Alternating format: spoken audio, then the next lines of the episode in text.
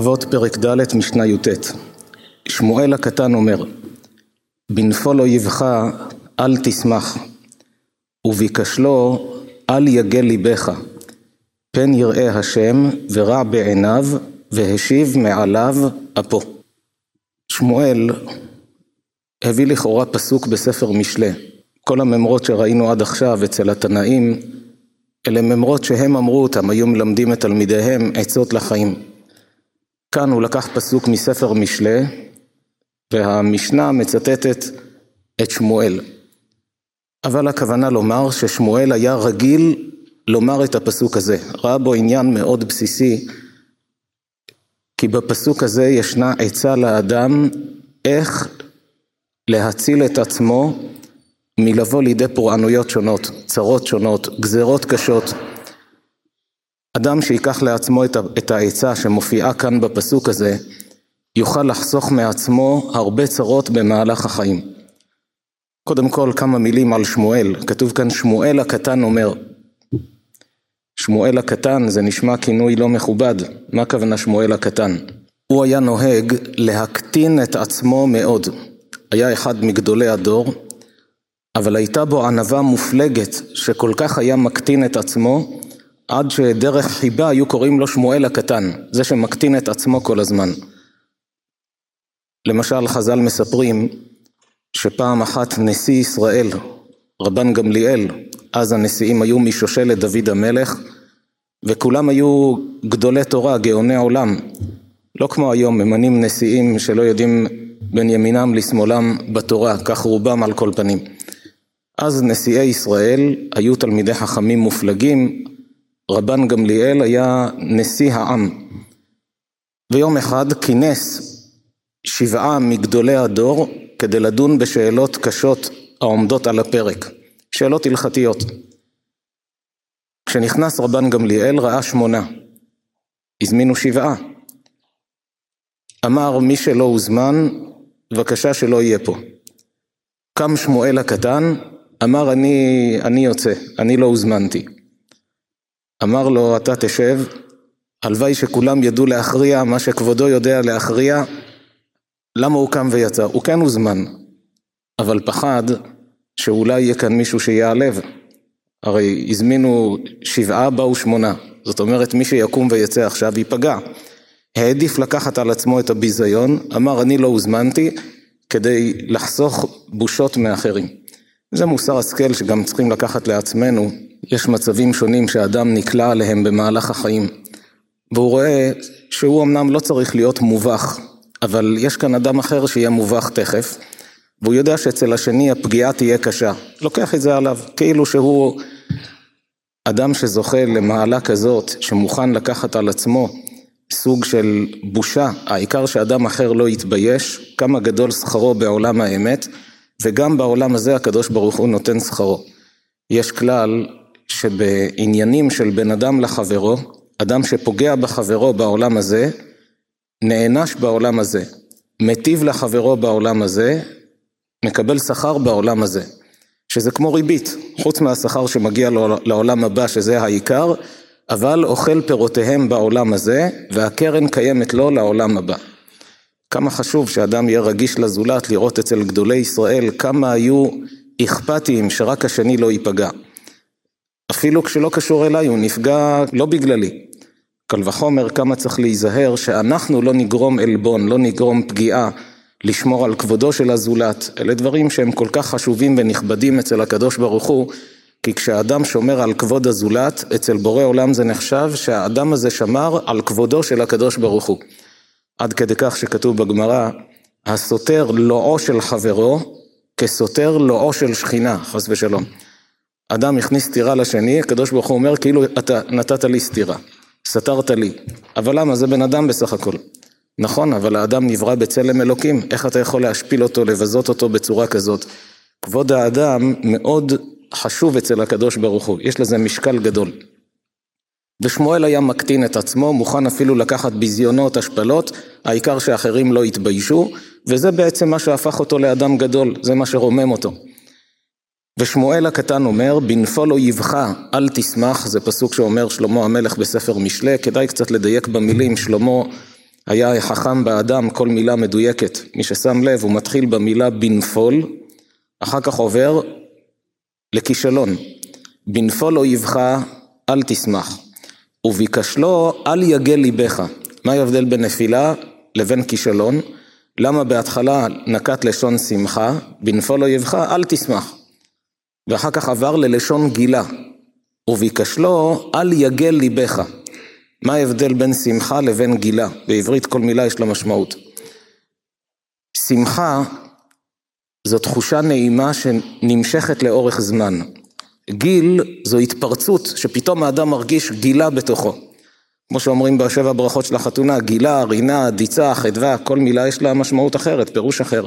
בספר על הנישואין הבאנו פירוש על כל השבע ברכות, שם הסברנו את ההבדלים.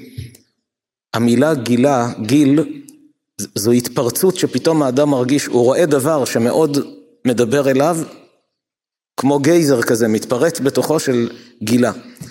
אבל שמחה זו תחושה נעימה שמתפרסת לאורך זמן, שאדם שמח.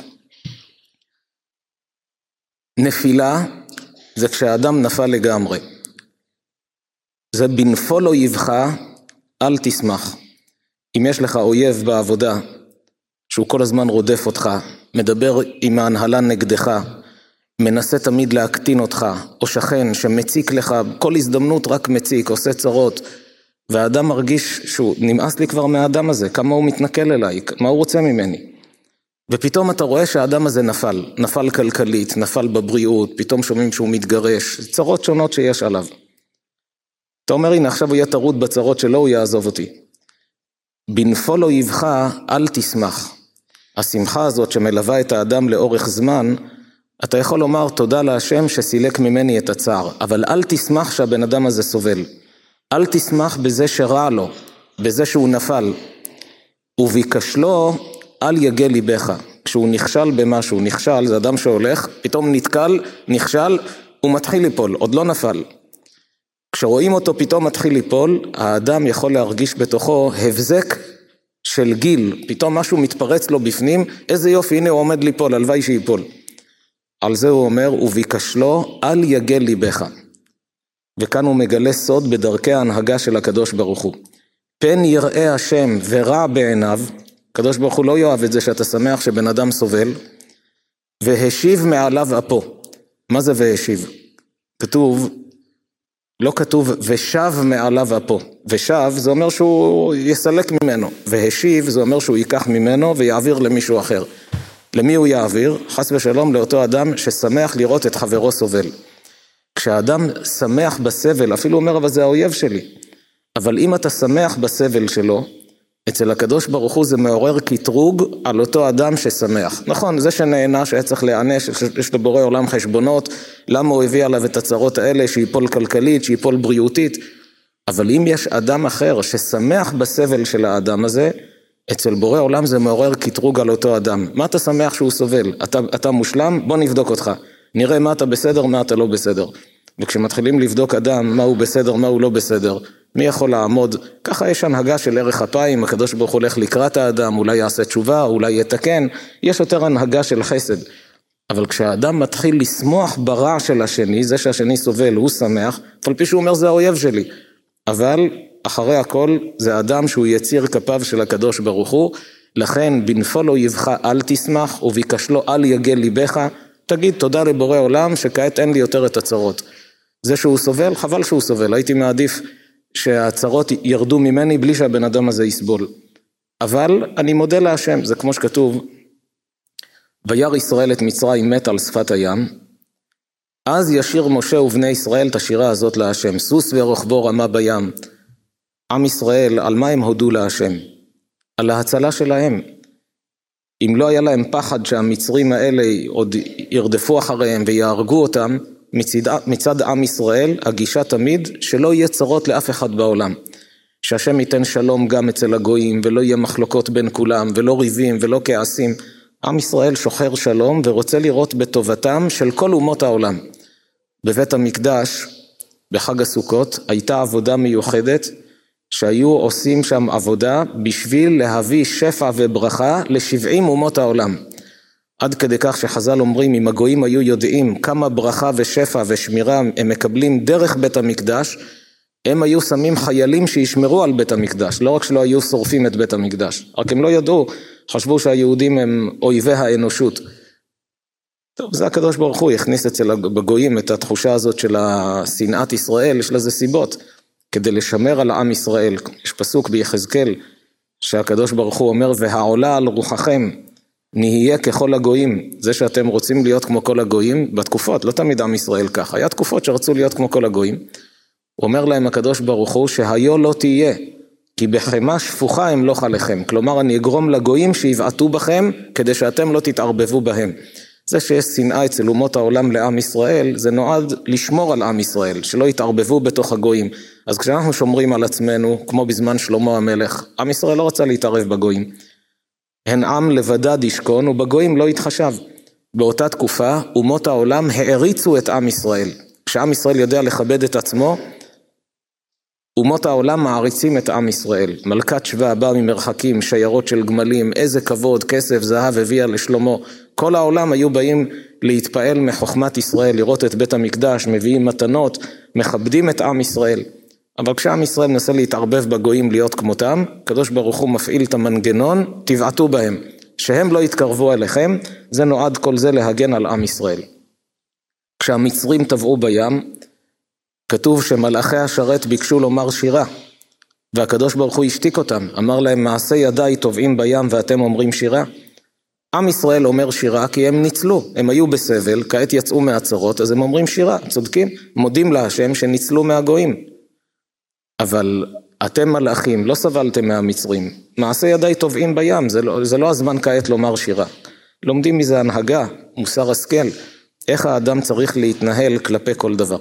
על כל פנים היסוד שרואים כאן בפסוק הזה, אדם שרוצה שגזרות של אחרים יישארו שם ולא יבואו עליו, אדם שרוצה שלא יפשפשו במעשיו ויבדקו מה הוא בסדר, מה הוא לא בסדר, ייכנסו לו לתוך התיק שלו כדי לראות מה כתוב שם, בנפול לא יבכה אל תשמח. זו עצה ששמואל הקטן לקח משלמה המלך והיה רגיל לומר לתלמידיו, תמיד תרצה שלכולם יהיה טוב. אם מישהו רצה להציק לך ואתה רואה שהוא נפל, אתה רק תודה להשם שניצלת מהסבל, אבל אל תשמח בזה שהאדם הזה סובל. נעבור למשנה הבאה, משנה כ', אלישע בן אבויה אומר, הלומד ילד למה הוא דומה? לדיו כתובה על נייר חדש, והלומד זקן למה הוא דומה? לדיו כתובה על נייר מחוק. אלישע בן אבויה היה רבו של רבי מאיר בעל הנס. והגמרא אומרת שהוא היה אחד מאותם שנכנסו לפרדס, נכנסו לרבדים עמוקים של סודות התורה, תורת הקבלה. רש"י כותב שעלה לשמיים, כלומר הצליח להגיע למדרגות רוחניות גבוהות, וראה דברים שהמוח שלו לא עיכל אותם, והשתבש. יצא מדעתו, עזב את התורה, עזב את המצוות, ירד לגמרי. גם זה צריך ללמוד, כל אדם צריך להכיר את מעלתו, את, את המדרגה שלו, לא לקפוץ למדרגות יותר מדי גבוהות, יעלה בהדרגה, יבנה את עצמו, יתקדם עוד צעד. גם תורת הסוד, ללמוד את תורת הקבלה זה טוב, אבל לא בבת אחת. תורת הקבלה זה כמו תקרה. אדם שיוצק תקרה לפני שיש לו עמודים עם קירות יציבים, עלול הכל לקרוס לו על הראש. קודם כל, תיצוק יסוד, תבנה קירות, תראה שהכל יציב, חזק, שמת עמודים טובים, בטון, ברזל, עכשיו תיצוק את התקרה. ככה גם בתורה, אדם צריך קודם כל ללמוד משנה, גמרא, הלכה, מוסר, אחר כך יעבור לתורת הקבלה. זה אם רוצה ללמוד את תורת הקבלה בעיון. אם רוצה לקחת מושגים בקבלה, זה טוב לכל אדם. אפילו אדם עדיין לא שומר תורה ומצוות, רק מתחיל להתעניין, טוב שילמד מושגים בקבלה. כי תורת הקבלה מעניקה לאדם תובנות שנוגע לפנימיות של התורה, לפנימיות של הבריאה, הוא פתאום מגלה שהוא סולם מוצב ארצה וראשו מגיע השמיימה, יודע להכיר את גדולתו, את מעלתו, לא כל פעולה שהוא עושה הוא חושב שזה מתחיל ונגמר כאן. פעם היה קשה להבין מושגים בקבלה, כי תורת הקבלה מדברת על השפעות רוחניות, אתה פועל כאן, משפיע שם. היום הרבה יותר קל להבין, עם הטכנולוגיה של היום. אתה לוחץ על כפתור כאן, טילים עפים בארצות הברית. אתה מתקרב לדלת, היא נפתחת. פעם זה היה מדע בדיוני, שאדם מתקרב לדלת ופתאום הדלת נפתחת לבד בלי שהוא ייגע כלום, הידיים שלו בכיסים. זה היה נחשב מדע בדיוני. היום זה קיים, אתה רואה שיש השפעות, אתה, יש קרינות, יש אנשים משותקים עם העין, יכולים רק להזיז את העין וכותבים ספרים שלמים, מכתבים, רק על ידי שהוא משדר גלים למחשב, יכול לחבר, אנשים חושבים שהאדם הזה חסר דעת. היה פרופסור סטיבן הוקינג, פיזיקאי שנחשב מקום ראשון בעולם. אם לא היה את האפשרות הזאת של הכתיבה עם העפעפיים, היו חושבים שהוא חסר דעת. הוא נחשב גאון עצום. אתה רואה שאתה פועל דבר קטן, משפיע במקומות אחרים. מזה גם לומדים, אתה אומר, רק הדלקתי אור בשבת, מה כבר עשיתי? לך תראה מה עשית בעולמות העליונים, איזה השפעות עשית. רק ראיתי דבר שמראה לא צנוע. תבדוק איזה נזק גרמת לנשמה שלך, כמה לכלוך נהיה שם, שאתה חושב רק ראיתי איזה סרט כזה. כשאדם מכיר את גדולתו, הוא מקבל יותר אחריות על המעשים שלו. למה לא נותנים נשק לילד עד גיל 18? הוא לא יודע איך להשתמש בזה. יש גם עניינים שנוגעים לקדושת האדם, תינוק נולד, יש לו שיניים, יש לו אוזניים, אבל יש דברים שאין לו עד שיהיה בגיל 13, עד שיתבגר, שאז אפשר לסמוך עליו, שלא יעשה שטויות. יש דברים שהקדוש ברוך הוא נותן אותם לאדם רק כשהוא אחראי ומסוגל לשמור על עצמו. כשלומדים את תורת הסוד, האדם מקבל תובנות בפנימיות של הדברים.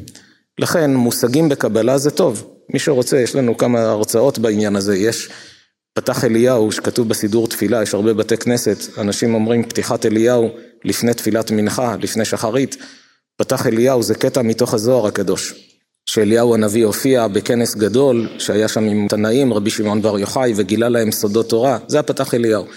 יש שם בפתח אליהו, כל יסודות תורת הקבלה נמצאים שם.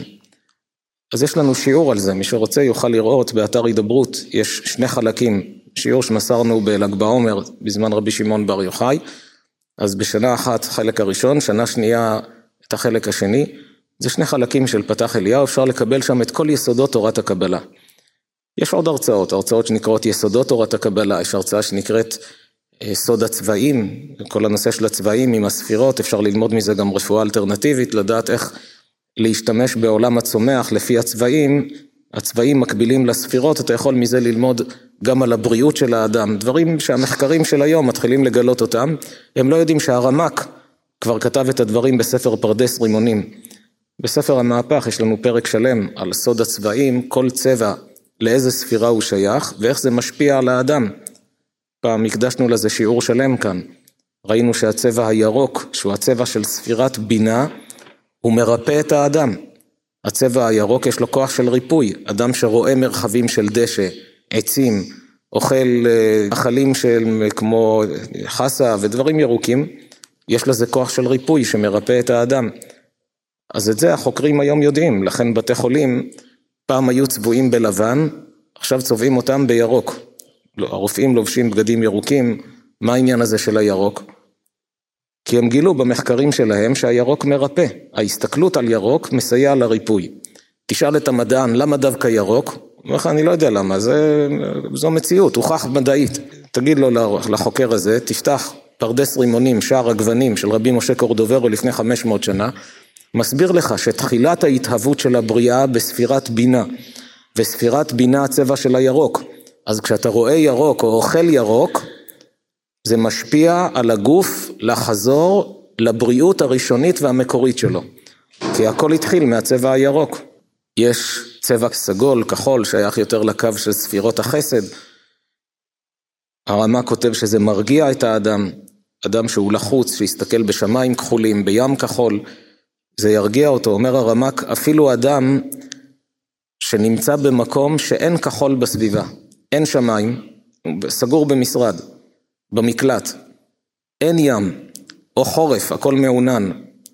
אומר הרמ"ק אפילו יעצום את העיניים, ירגיע את עצמו וידמיין שהוא מסתכל ורואה צבע כחול, ידמיין שמיים, ידמיין ים, פתאום הוא יראה איך השלווה מתפשטת עליו, כי הכחול יש לו כוח על פי הספירות, הכל הוא מסביר על פי העניין של הספירות.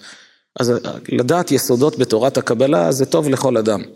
אבל להיכנס לרבדים העמוקים, ללמוד כמו שבישיבות מקובלים לומדים, ספר עץ חיים על הסדר, אוצרות חיים על הסדר, פה צריך שהאדם קודם כל יהיה לו בשלות של משנה, גמרא, הלכה, ישמור על העיניים, יקדש את עצמו, יעלה ממדרגה למדרגה, אם עשה טעויות בעבר, עושה עליהם תשובה, אחר כך מגיע לתקרה של פסגת הלימוד, שזה תורת הקבלה, כמה זה נפלא שהוא זוכה להגיע גם לדבר הזה. אומר אלישע בן אבויה, כאן קראו לו אלישע בן אבויה, אחרי שהוא התקלקל היו קוראים לו אלישע אחר. אחר שהוא הלך לדרך אחרת. אבל את המשפט הזה הוא אמר בזמן שהוא עדיין היה בסדר, אז מצטטים את זה בשמו הרגיל, אלישע בן אבויה אומר, הלומד ילד למה הוא דומה, לדיו כתובה על נייר חדש. מה זה ילד? ילד לאו דווקא בגיל חמש, שבע, עשר. הכוונה כשהוא צעיר עדיין. כל זמן שאתה נער, אתה בחור, כמה שאתה יותר צעיר, קרוב לגיל הילדות, כך תדע שכל לימוד תורה שאתה לומד, זה כמו שלוקחים נייר חלק וכותבים עליו איזה אותיות יפות, הכל בהיר, הכל טוב. והלומד זקן למה הוא דומה? לדיו כתובה על נייר מחוק. נייר, כתבו עליו בדיו, אחר כך גרדו את הדיו הזה, מחקו. עוד הפעם כתבו, שוב גרדו, מחקו. וכותבים ומוחקים. אחר כך כשאתה כותב, איך האותיות האלה נראות? לא ברורות, משובשות. כך אדם שרק מתחיל ללמוד בגיל זקנה, זה יותר טוב מכלום, לפחות יתחיל ללמוד גמרא כשהוא יצא לפנסיה. אבל אדם שהוא חכם, הוא לא אומר אני אצא לפנסיה, אז אני אלך לכולל, יש כוללים כאלה, כולל פנסיונרים, שלומדים שם גמרא, לומדים הלכה, לומדים מוסר, שזה דבר נפלא. יש כאלה, לפני שיצאו לפנסיה, היה להם שלום בית. יצאו לפנסיה, משעמם לו עכשיו, מתחיל לריב עם אשתו. הוא מסתכל עליה, היא מסתכלת עליו, ומחפשים על מה לריב. זה, זה לא מצב בריא. אסור לאדם להיות משועמם. הגמרא אומרת שבטלה מביאה לידי שעימום, שעימום מביא לידי שיגעון. בסוף האדם כל השטויות יכול לעשות כשהוא משועמם. אסור לאדם להיות משועמם. צריך כל הזמן שהמוח יעבוד בדברים טובים. המוח זה כמו בלנדר. מה שמכניסים לתוכו הוא טוחן.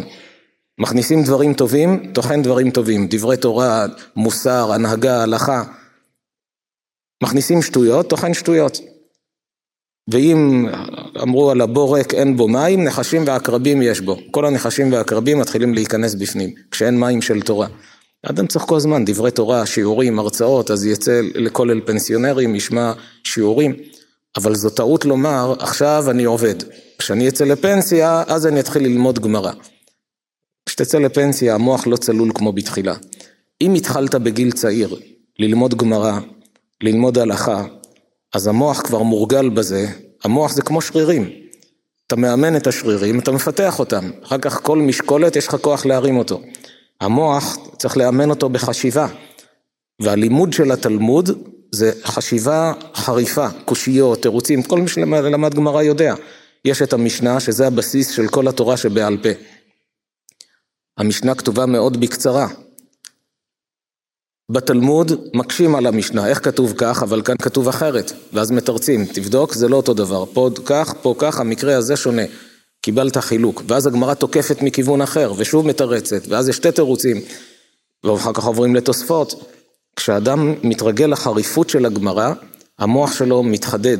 יש אפילו אצל אומות העולם שמייחסים את המספר הגדול של פרסי נובל שעם ישראל מקבל כל כך בכמויות, מייחסים את זה דווקא ללימוד גמרא, שזה הפך את האדם להיות חריף וחד. התלמוד תורגם כבר כמעט לכל השפות בעולם.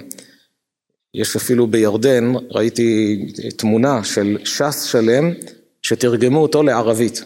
הם מנסים ללמוד תלמוד, פרויקט של עשרות שנים, שתרגמו את כל התלמוד לערבית, שם בירדן.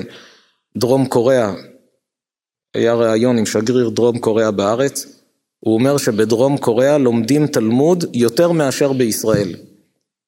כמעט כל בית הוא אומר שיש להם שם תלמוד. לא, הם לא תרגמו כמו בירדן את כל התלמוד, לקחו קטעים נבחרים, לא יודע כמה זה יעזור להם הקטעים הנבחרים האלה.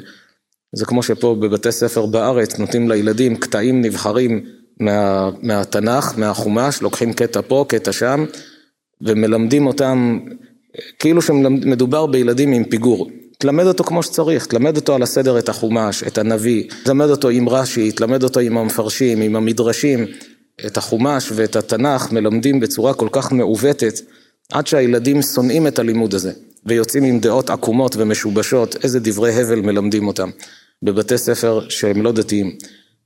תלמודי תורה, לימוד של חומש ונביא, אלה השיעורים הכי אהובים על הילדים.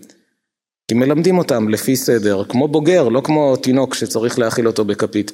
מלמדים אותו, מסבירים לו יפה, אבל עם פירושים, עם הסבר, הכל נפלא. אז הוא מקבל תמונה מלאה של כל החמישה חומשי תורה, אחר כך את הנביאים. כמה באמת אחריות גדולה להורים לא לשלוח את הילדים לבתי ספר שמחנכים את הילדים לכפירה, מחנכים את הילדים נגד התורה, נגד יראת שמיים.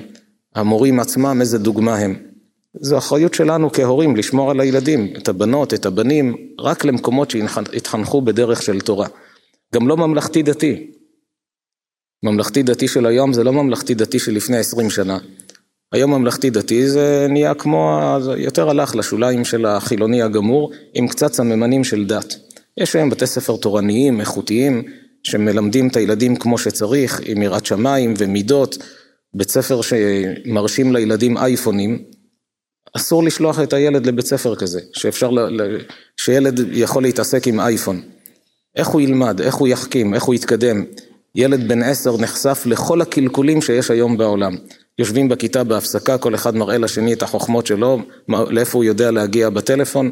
הראו לי כתבה שבוע שעבר, שיש היום בתי ספר אפילו לא דתיים, שההורים התאגדו בינם לבין עצמם ודורשים מההנהלה שיאמרו לילדים שיבואו רק, הם קוראים לזה, עם טלפון טיפש, ככה הם קוראים לו.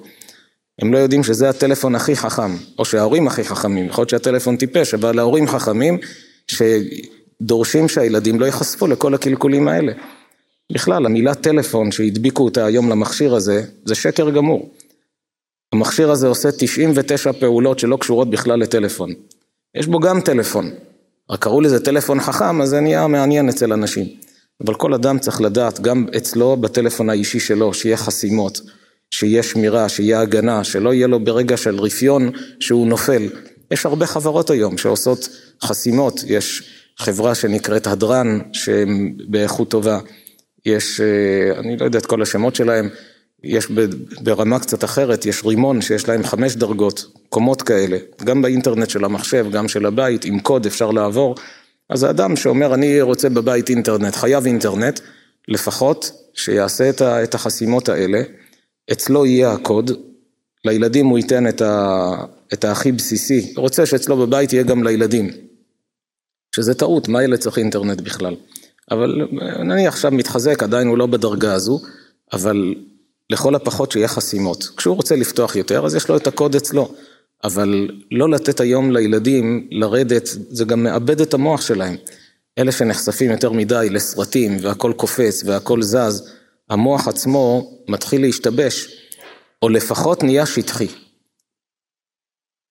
כדי להעמיק, המוח צריך להיות מאומן בחשיבה.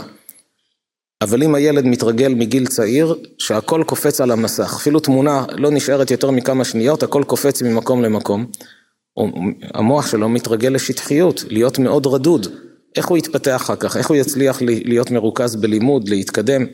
זו אחריות שלנו כהורים. נחזור לדברי המשנה, הלומד ילד למה הוא דומה, לדיו כתובה על נייר חדש.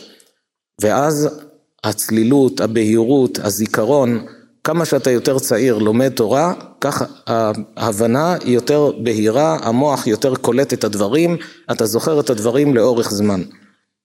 והלומד זקן למה הוא דומה, לדיו כתובה על נייר מחוק. נייר שכתבו ומחקו ואז כותבים, כתוב, אפשר לקרוא, אבל אי אפשר להשוות בכלל. ככה מוח ש, של אדם שכבר התבגר, עכשיו להתחיל להפעיל מנועים, זה לא אותו דבר. הזיכרון כבר לא כמו לפני.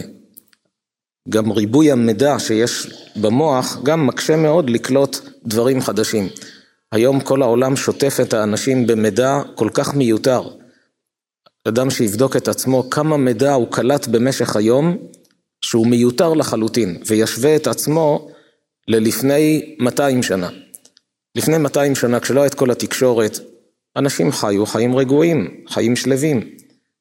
אם היה איזה חדשות בשכונה, בעיר, היו שומעים את זה מפה לאוזן, אבל לא היה את כל השטף מידע שיש היום, מה קורה במקומות הכי נידחים בעולם.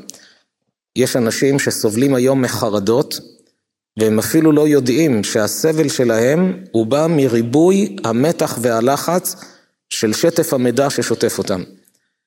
כי אם האדם יבדוק את עצמו במקום שהוא חי, יש את כל האסונות שבעולם שהוא שמע עליהם במשך היום, המקום שהוא חי הרבה יותר רגוע, הרבה יותר נורמלי. אבל אם הוא שמע במהדורת חדשות אחת על כל כך הרבה אסונות שיש בעולם, המוח בתת ההכרה מקבל הרגשה שהעולם נמצא לפני אסון, שהחיים מסוכנים, כל רגע עלולה להתרגש עליו רעה. זה לא נכון, החיים שלך הרבה יותר רגועים, הרבה יותר טובים. אתה נמצא בסביבה נעימה, אתה לא נמצא בסביבה כל כך מפחידה. אז פה קרה שם, שם, אבל השטף הזה, זה מי ששומע אפילו חדשות, יותר מדי. רוצה לדעת מה קרה בעולם, מספיק פעם ביום, מספיק פעם בכמה זמן, לא צריך יותר מדי. אם הוא חושף את עצמו גם לסרטים, זה בכלל יכול להרוס לו את כל בריאות הנפש שלו. יש סרטים, בסרט אחד, קראתי פעם איזה מחקר הזה, אני כבר לא זוכר את המספרים, בסרט אחד כמה רצח יכול להיות, רק בסרט אחד. הוא יכול לראות כל כך הרבה אנשים שנרצחו. ומה יראו רק? שירו בו והוא נפל? זה לא מעניין, צריך לראות איך הדם פורץ וצריך לראות את כל ה... כל פעם הם מעלים את סף הריגוש, מה שנקרא. כמה שאנשים מתרגלים, צריכים עכשיו לעשות את זה יותר מלחיץ ויותר מפחיד. עריפת ראשים, ו... אז האדם, בלי להרגיש, הוא נכנס לחרדות. העולם הרבה יותר רגוע מכפי שהוא מצטייר בתקשורת. באמת, אדם ייכנס לראש לפני 200 שנה, איך אנשים חיו? הרבה יותר שלווים, הרבה יותר רגועים, לכן גם לא צריכים את כל מה שיש היום, את כל הפסיכיאטרים וכל המתחים. כמה צריך לשמור על עצמנו ועל הילדים שלנו. הילדים, יש לפעמים ילד מאוד רגיש. אפילו סרטים מצוירים משפיעים עליו קשות, וההורים לא יודעים. למה הוא כל כך פחדן? למה הוא מתעורר בלילות? איזה אסון קרה לו? גם הסרטים מצוירים, שהוא רואה שהחתול היכה את הכלב וההוא קפץ מהחלון וזה נפל על הראש ומת, אצלו זה עולם החוויות שלו, הוא מרגיש את זה כאילו הוא ראה ברחוב, דברים קשים שמעמיסים עליו. הם עושים את זה מאוד ידידותי לילדים, וזו אחריות של הורים. נמשיך את דברי המשנה, רבי יוסי בר יהודה, איש כפר הבבלי אומר, הלומד מן הקטנים למה הוא דומה, לאוכל ענבים כהות ושותה יין מגיתו. והלומד מן הזקנים למה הוא דומה, לאוכל ענבים בשולות ושותה יין ישן. רבי אומר, זה רבי יהודה הנשיא, אל תסתכל בקנקן, אלא במה שיש בו. יש קנקן חדש מלא ישן, וישן שאפילו חדש אין בו. התנא הראשון, רבי יוסי, הוא אומר תמיד, תשתדל כמה שאתה יכול לקבל חוכמה דווקא מהזקנים, פחות מהצעירים. כן, אי אפשר לומר שבכלל לא, אבל כמה שיותר מהזקנים. מה ההבדל בין זה לזה?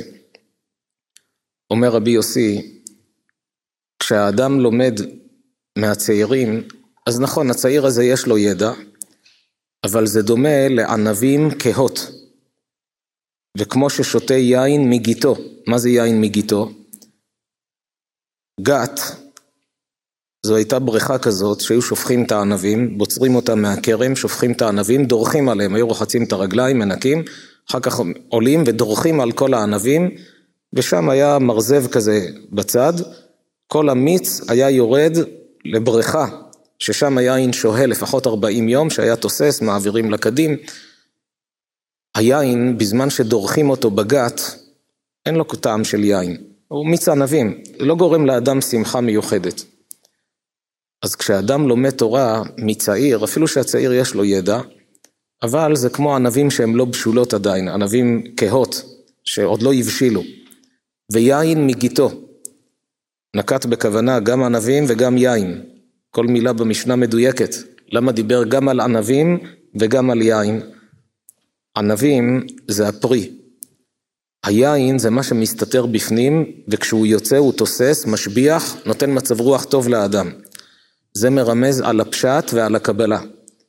הענבים הם מבחינת תורת הפשט. כשאדם לומד פסוקים בתנ"ך, לומד משנה, לומד תלמוד, זה פשט. אז זה ענבים, אתה, אתה אוכל את זה, אתה שבע מזה. והיין שיוצא, יין ישמח לבב אנוש, אדם שותה יין, פתאום מרגיש שהמצב רוח שלו משתנה, משפיע על הפנימיות שלו. כך אדם לומד את תורת הסוד, מקבל שמחה, מקבל פנימיות, מקבל תובנות גבוהות. לכן דיבר על שניהם, גם פשט וגם סוד. הלומד מהצעירים, לכן הוא קורא לזה הלומד מן הקטנים. לפני כן ראינו שדיבר על הלומד עצמו, עכשיו הוא מדבר על ממי ללמוד, כן? הלומד עצמו לפני כן אמר, כשאתה ילד, כמה שאתה יותר צעיר, תקדיש זמן ללימודים. אתה בחור, תלמד תורה. אל תגיד אני אצא לפנסיה ואז אני אלמד. מעכשיו תתחיל ללמוד, תקדיש זמן, משנה, גמרא, הלכה. שלא תהיה כמו נייר מחוק, אלא כמו נייר חלק, ואז התורה נרשמת אחרת. על הלומד עצמו הוא אומר, כשאתה צעיר, תלמד כמה שיותר. ממי ללמוד, כאן הוא אומר, עדיף שתלמד מהבוגרים יותר. למה? כי זה דומה, זה מה שהוא אומר כאן, הלומד מן הקטנים למה הוא דומה? לאוכל ענבים כהות, כלומר ענבים שעדיין לא הבשילו, ושותה יין מגיתו, והלומד מן הזקנים למה הוא דומה? לאוכל ענבים בשולות ושותה יין ישן. הוא מדבר כאן על דברי תורה. אבל כל אדם צריך לקחת מזה מוסר השכל לא רק לדברי תורה, גם בהתייעצות. יש נערים בגיל 15, 17, בחור בן 20, 22, יש שאלות גורליות שעומדות על הפרק. אל תתייעץ עם החברים שלך שהם לא מבינים כלום בדברים האלה. תפנה למבוגרים, לאלה שיש להם ניסיון חיים, תפנה להורים שלך, תתייעץ איתם. שדרך אגב חשוב לציין כמה חשוב כשהילד קטן שההורים יפתחו איתו קשרי ידידות כדי שהוא יגיע לגיל ההתבגרות הוא יוכל לדבר איתם על הכל. אם בגיל הצעיר ילד מרגיש שאבא ואימא חיים שם למעלה ואני כאן ובקושי יש קשר בינינו, מגיע לגיל ההתבגרות, יש לו התלבטויות, מבוכות, בלבולים, פיתויים, הולך מתייעץ עם החברים שלו. וההורים מדברים איתו, תיפתח, תגיד לי, מה מטריד אותך? אחרי זה הולכים לשאול, למה הוא לא פתוח כלפיי? צריך להשקיע עוד מהגיל הרך. שהילד ירגיש אבא, אימא, נכון שיש להם סמכות הורית של אבא ואימא, אבל הם החברים הכי טובים שלי. בספר המדריך לחינוך ילדים הבאנו הדרכה איך עושים את זה בפועל מהגיל הצעיר, איך לשמור על סמכות הורית מצד אחד, מצד שני להיות חבר הכי טוב של הילדים. אצל יעקב אבינו כתוב, כשבא אליו לבן רדף אחריו, כתוב שיעקב אמר לאחיו שילקטו אבנים, שם רש"י כותב מה זה אחיו, ליעקב היו אחים? מי זה אחיו? כתוב בפירוש בתורה שהוא אמר לאחיו. אבל ליעקב לא היו אחים, היה לו אח אחד עשיו, והוא גם לא איתו עכשיו. אז מי זה לאחיו? אומר רש"י, אלו בניו, שהיו לו כאחים. יעקב אבינו התייחס לילדים שלו, אתם כמו אחים שלי. אנחנו, יש סמכות הורית, אבל אנחנו כמו חברים. הורה חכם יודע איך לשלב את הדברים. שומר על סמכות, אבל הילדים יודעים שאבא הוא חבר הכי טוב, אמא חברה הכי טובה. אפשר לדבר איתם על הכל. ולא יותר מדי סמכות. צריך זמנים של סמכות, זמנים של פתיחות. חז"ל מספרים, בזמן בית המקדש השני, היה אחד מחכמי ישראל, רבי יהושע, היה חכם גדול, מלומד, הקיסר היה מעריץ את החוכמה שלו, אוהב לשאול אותו שאלות.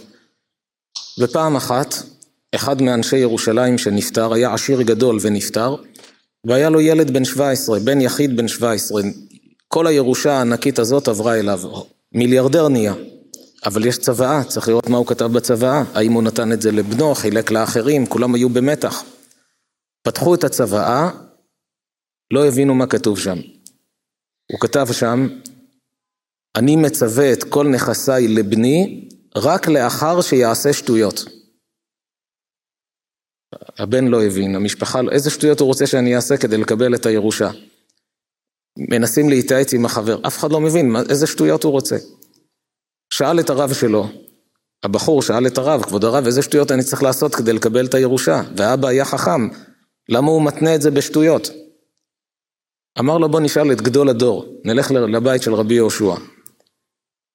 כשהגיעו לביתו של הרב, עברו ליד חלון הבית, אז היו בתים חד קומתיים, עברו ליד החלון, אז תוך כדי שעוברים העיפו מבט לראות אם הרב בבית, ראו מחזה שלא נעים לראות. הרב היה כפוף על הרצפה, הולך על ארבע, והילדים שלו רוכבים עליו, וככה מרכיב אותם, וצוחק איתם, ומשתובב איתם. אז הרב אמר לתלמיד, לא נעים ככה, נדפוק בדלת, נביך אותו, שאנחנו רואים אותו במצב כזה, זה לא מצב מכובד, נעשה סיבוב, נבוא אחר כך. חזרו שוב אחרי עשר דקות, ראו אותו כבר יושב ליד השולחן, ספר פתוח, לומד בעמל, גאון בתורה. דפקו בדלת, נכנסו, הראו לו את הצוואה. אמרו לו, כתוב כאן, שיעשה שטויות, יוכל לקבל את הירושה. איזה שטויות האבא רוצה שנעשה? אמר להם, חבל שלא באתם לפני עשר דקות. הייתם מבינים איזה שטויות הוא רוצה שתעשה. האבא התכוון, רק שתהיה נשוי ויהיה לך ילדים קטנים ותעשה איתם שטויות, כשיש לאבא ילדים קטנים, אפילו אבא הכי רציני, אם יש לו פתיחות ובריאות נפש עם הילדים, מסתובב איתם, צוחק איתם, שמח אותם. אז האבא התכוון, כשאתה רווק ותקבל כל כך הרבה כסף, אתה תעשה דברים לא טובים עם הכסף הזה. תתחתן, כשיהיו לך ילדים, יש לך אחריות, אז תוכל לקבל את כל הירושה. בינתיים שמים אותו בחיסכון בבנק. רואים אצל גדולי ישראל, היה להם פתיחות עם הילדים, שמחה עם הילדים. ויחד עם זאת יכלו וידעו איך לשמור על סמכות הורית של השמאל דוחה וימין מקרבת, ככה אדם זוכה לראות אחר כך נחת מהילדים. כתוב, כששלמה המלך נפטר, עלה למלוכה בנו, רחבעם. שלמה היה, מי, מי יכול להיכנס לנעליים שלו? יש אנשים שיש מלך נפטר, בנו נהיה מלך כמוהו, נפטר, בנו מלך כמוהו. יש אנשים שאף אחד לא יכול להיכנס לנעליים שלהם, זה בסדר גודל ענק, משה רבנו היה נביא, כל הנביאים שבאו אחר כך לא יכלו להיות כמו משה רבנו, זה משהו מיוחד. אז נפטר שלמה, מינו את בנו רחבעם. נציגי העם באו למלך אחרי ההכתרה, המלך החדש, בחור צעיר, אמרו לו, אביך היה לוקח מס כבד, כי היה לו קשרים עם כל העולם, כל המדינות, היה צריך הרבה כסף, אז המס. מבקשים ממך, אתה לא בסדר, עם כל הכבוד, לא בסדר גודל של שלמה, תוריד קצת את נטל המס. אמר להם, אני אתייעץ, אתן לכם תשובה. שאל את החכמים היועצים של אביו, היו את המבוגרים של הדור הקודם, שהם בממשלה מה שנקרא, מה אתם אומרים? אמרו לו, לך לקראת העם. אתה מלך חדש, חשוב שיאהבו אותך, שיעריכו אותך. תקטין קצת, תוריד את נטל המס, אנשים יאהבו אותך, יכבדו אותך, המלכות שלך תתבסס, יעריצו אותך, יעללו אותך. לא מצא חן בעיניו התשובה הזאת. קרא לחברים שלו, אלה שלמדו איתו בתיכון, קרא להם בחורים צעירים, שם אותם שהם יהיו היועצים שלו. מה אתם אומרים? אמרו לו, אם לא תתפוס אותם קצר מההתחלה, לך תדע מה יעשו לך בעתיד. תדבר איתם קשות, תראה להם שאתה מלך ואתה פה הקובע, והם לא יכתיבו לך. כשבאו אליו לקבל תשובה, מה המלך אומר, חשב על הדברים? אמר כן, חשבתי על הדברים. אבי ייסר אתכם בשוטים, ואני אייסר אתכם בעקרבים. שוט זה שוט. עקרב זה היה שוט יותר משוכלל. זה היה שוט שבראש השוט יש רצועה שהיא מתפרסת לחמישה רצועות קטנים. אמר להם, אבי ייסר אתכם בשוטים, דרש מכם, אני עובר עכשיו לשוט יותר חזק, תדעו שאני מלך רציני. יצאו מאוכזבים, הכריזו על מרד, 12 שבטים היו מאוחדים תחת שאול, אחר כך דוד ואחרי זה שלמה. פה התפצלה המלכות, ירבעם בן נבט לקח איתו עשרה שבטים, ורק שני שבטים נשארו נאמנים לשושלת בית דוד. עד סוף בית ראשון, היה ממלכת יהודה וממלכת ישראל, שני מלכים היו, ולפעמים נלחמו ביניהם, ולפעמים היה גם שלום ביניהם, נלחמים נגד האויבים, אבל היו שני מלכים, ממלכת ישראל וממלכת יהודה. יש היום ממצאים ארכיאולוגיים, אפשר לראות בארכיאולוגיה התנ"כית בספר, אפשר לראות את הממצאים שנשארו מהארמון של אחאב, מצאו עכשיו את החותמת של איזבל, איזבל אשתו של אחאב, יש, יש את החותמת שלה, אפשר לראות את התמונה של החותמת, יש שם לביאה, עם, צורה של לביאה עם כתב פיניקי, היא הייתה נסיכה צידונית מלבנון הביא אותה, לא הייתה יהודייה, ואחאב לקח אותה והיא קלקלה את כל ישראל, הכניסה עבודה זרה לישראל, רצתה להרוג את אליהו הנביא, כל הסיפורים שמופיעים שם בתנ"ך. את החותמת שלה מצאו, כתוב איזבל עם לביאה וארכיאולוגים טוענים שזה החותמת שלה. אז זה היה ממלכת ישראל שהמרכז היה בשומרון, יש אה, עד היום, יש את החורבות של ארמון אחאב בשומרון, שמצאו שם שרידים של אה, קישוטי שנהב, כמו שכתוב בתנ"ך, שארמון השן, הוא בנה ארמון שן, מה זה ארמון שן? שהיה מקושט בשנהב.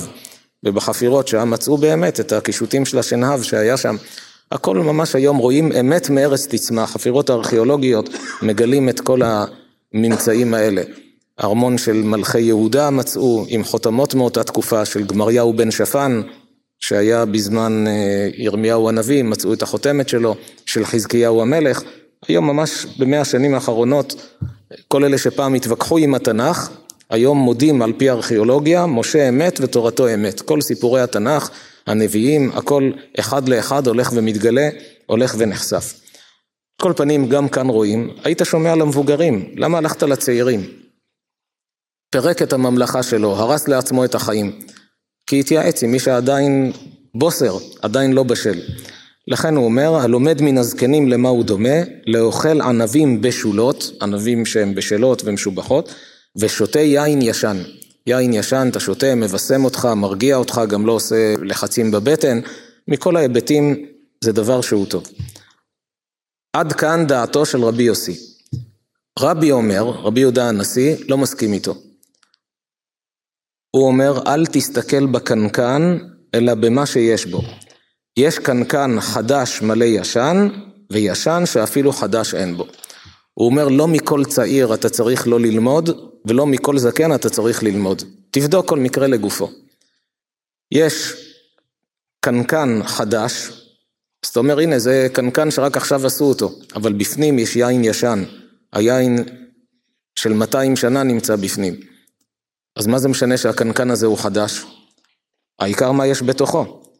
ויש ישן שאפילו חדש אין בו. יש קנקן, אתה רואה אדם מבוגר, אבל לא למד, לא החכים, הוא לא יודע לייעץ.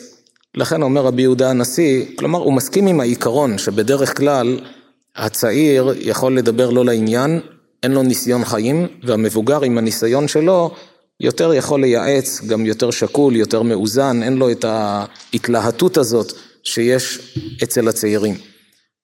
אבל אל תפסול את הצעירים, אלא תבדוק כל מקרה לגופו. אל תסתכל בקנקן, כלומר בחיצוניות שאתה רואה פה אדם צעיר, אלא מה שבתוכו תבדוק מי הוא, מה הוא, כמה הוא חכם, כמה הוא יודע. יש בדורנו שעל דרך רמז אמרו במשנה הזאת קצת אחרת. יש כאלה שהולכים לאנשים שמתחזים לרבנים או מתחזים למקובלים, והם מטעים ונותנים עצות אחיתופל, עצות ממש ש... שהן לא טובות, עצות לא נכונות, מפרידים בין זוגות.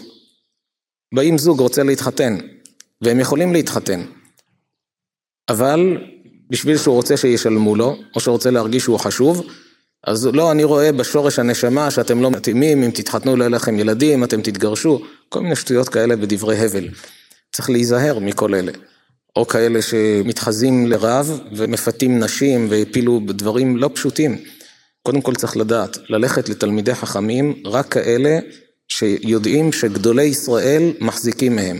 לא כאלה שפתאום צץ כפטריות אחר הגשם וכבר מתחיל לקבל קהל, לפני שנה, שנתיים חזר בתשובה, כל הכבוד לו שחזר בתשובה, אבל לא תוך שנה, שנתיים כבר נהיה רב ומקבל קהל וגם מתחיל לנהל לאנשים את החיים, זו אחריות. אז גם בזה אמרו בדרך רמז, כי לפעמים שומעים, אני שמעתי גם אנשים שדיברו איתי, אני אומר איזה זה גרוע מאוד מי שאמר דבר כזה, לפעמים גם משנים שמות שרק מזיקים בשינוי של השם. אז למה הלכתם אליו? לא, יש לו זקן גדול הם אומרים. נו, אז מה אם יש לו זקן גדול? זקן צומח בלי להשקות אותו אפילו. ואם המעיל ארוך, נו, אז מה אם המעיל ארוך? אפשר לקנות בחנות מעיל ארוך. אז גם פה אמרו בדרך רמז, אל תסתכל בקנקן, אל תסתכל בזקנקן, אלא במה שבתוכו. תראה מי האדם, לא תסתכל על הזקן שלו כלפי חוץ, אלא תראה מי הוא באמת, האם גדולי ישראל ממליצים עליו, האם סומכים עליו. נעבור למשנה הבאה, משנה מאוד מאוד יסודית, לא נספיק לסיים אותה היום, משנה מפורסמת מאוד, בשיעור הבא בעזרת השם, בלי נדר נרחיב בה יותר, אבל היום נתחיל. רבי אליעזר הכפר אומר, הקנאה והתאווה והכבוד מוציאין את האדם מן העולם. משנה מפורסמת וידועה, שאדם שבאמת יעבוד על שלושת המידות האלה, לתקן אותם בעצמו, יזכה לראות שפע גדול וישועות גדולות כל ימי חייו. יש הרבה מידות רעות. למה התנא, רבי אליעזר הכפר, תפס דווקא את הקנאה, התאווה והכבוד. כי המיוחד בשלושת המידות האלה, שהן לא רק מזיקות לאדם, אלא מוציאות אותו מהעולם. גם מהעולם הזה, גם מהעולם הבא. גם יכולות להרוס לו את החיים כאן, מהקנאה שיש לו באחרים, יש אנשים שאין להם יכולת, אבל מהקנאה מוציאים כספים על מה שהם לא יכולים, רק כדי להרשים כמו כולם, כי איך אפשר שיש לו רכב כזה ולי יש כזה. או שמהקנאה באים לידי שנאה ומזיקים לאחרים, בסוף זה מתנקם בהם. תאווה, כשאדם מתאווה לדברים שהוא לא צריך. כבוד, רודף כבוד, כל הדברים האלה מוציאים את האדם מן העולם. אז בעזרת השם בשיעור הבא אנחנו נתבונן גם לדעת להגדיר את הדברים כמו שצריך, איזו קנאה טובה, איזו קנאה לא טובה, מה זה תאווה, איך מתגברים על תאווה, איך מגיעים לכבוד מאוזן, שמצד אחד לא יפגעו באדם, מצד שני לא יהיה רודף כבוד, וככה האדם זוכה לחיים טובים ומאושרים. נקדיש את הדברי תורה הערב, שיהיה בעזרת השם להצלחת כל הציבור שנמצא איתנו כאן, כל הצופים בכל מקום שהם. שהשם ייתן לכולם בריאות איתנה, פרנסה טובה, ישמור את חיילי ישראל בכל מקום שהם, המצפים לזיווגים, שיזכו בקרוב להקים בתים נאמנים בישראל, דורות ישרים ומבורכים, אמן ואמן.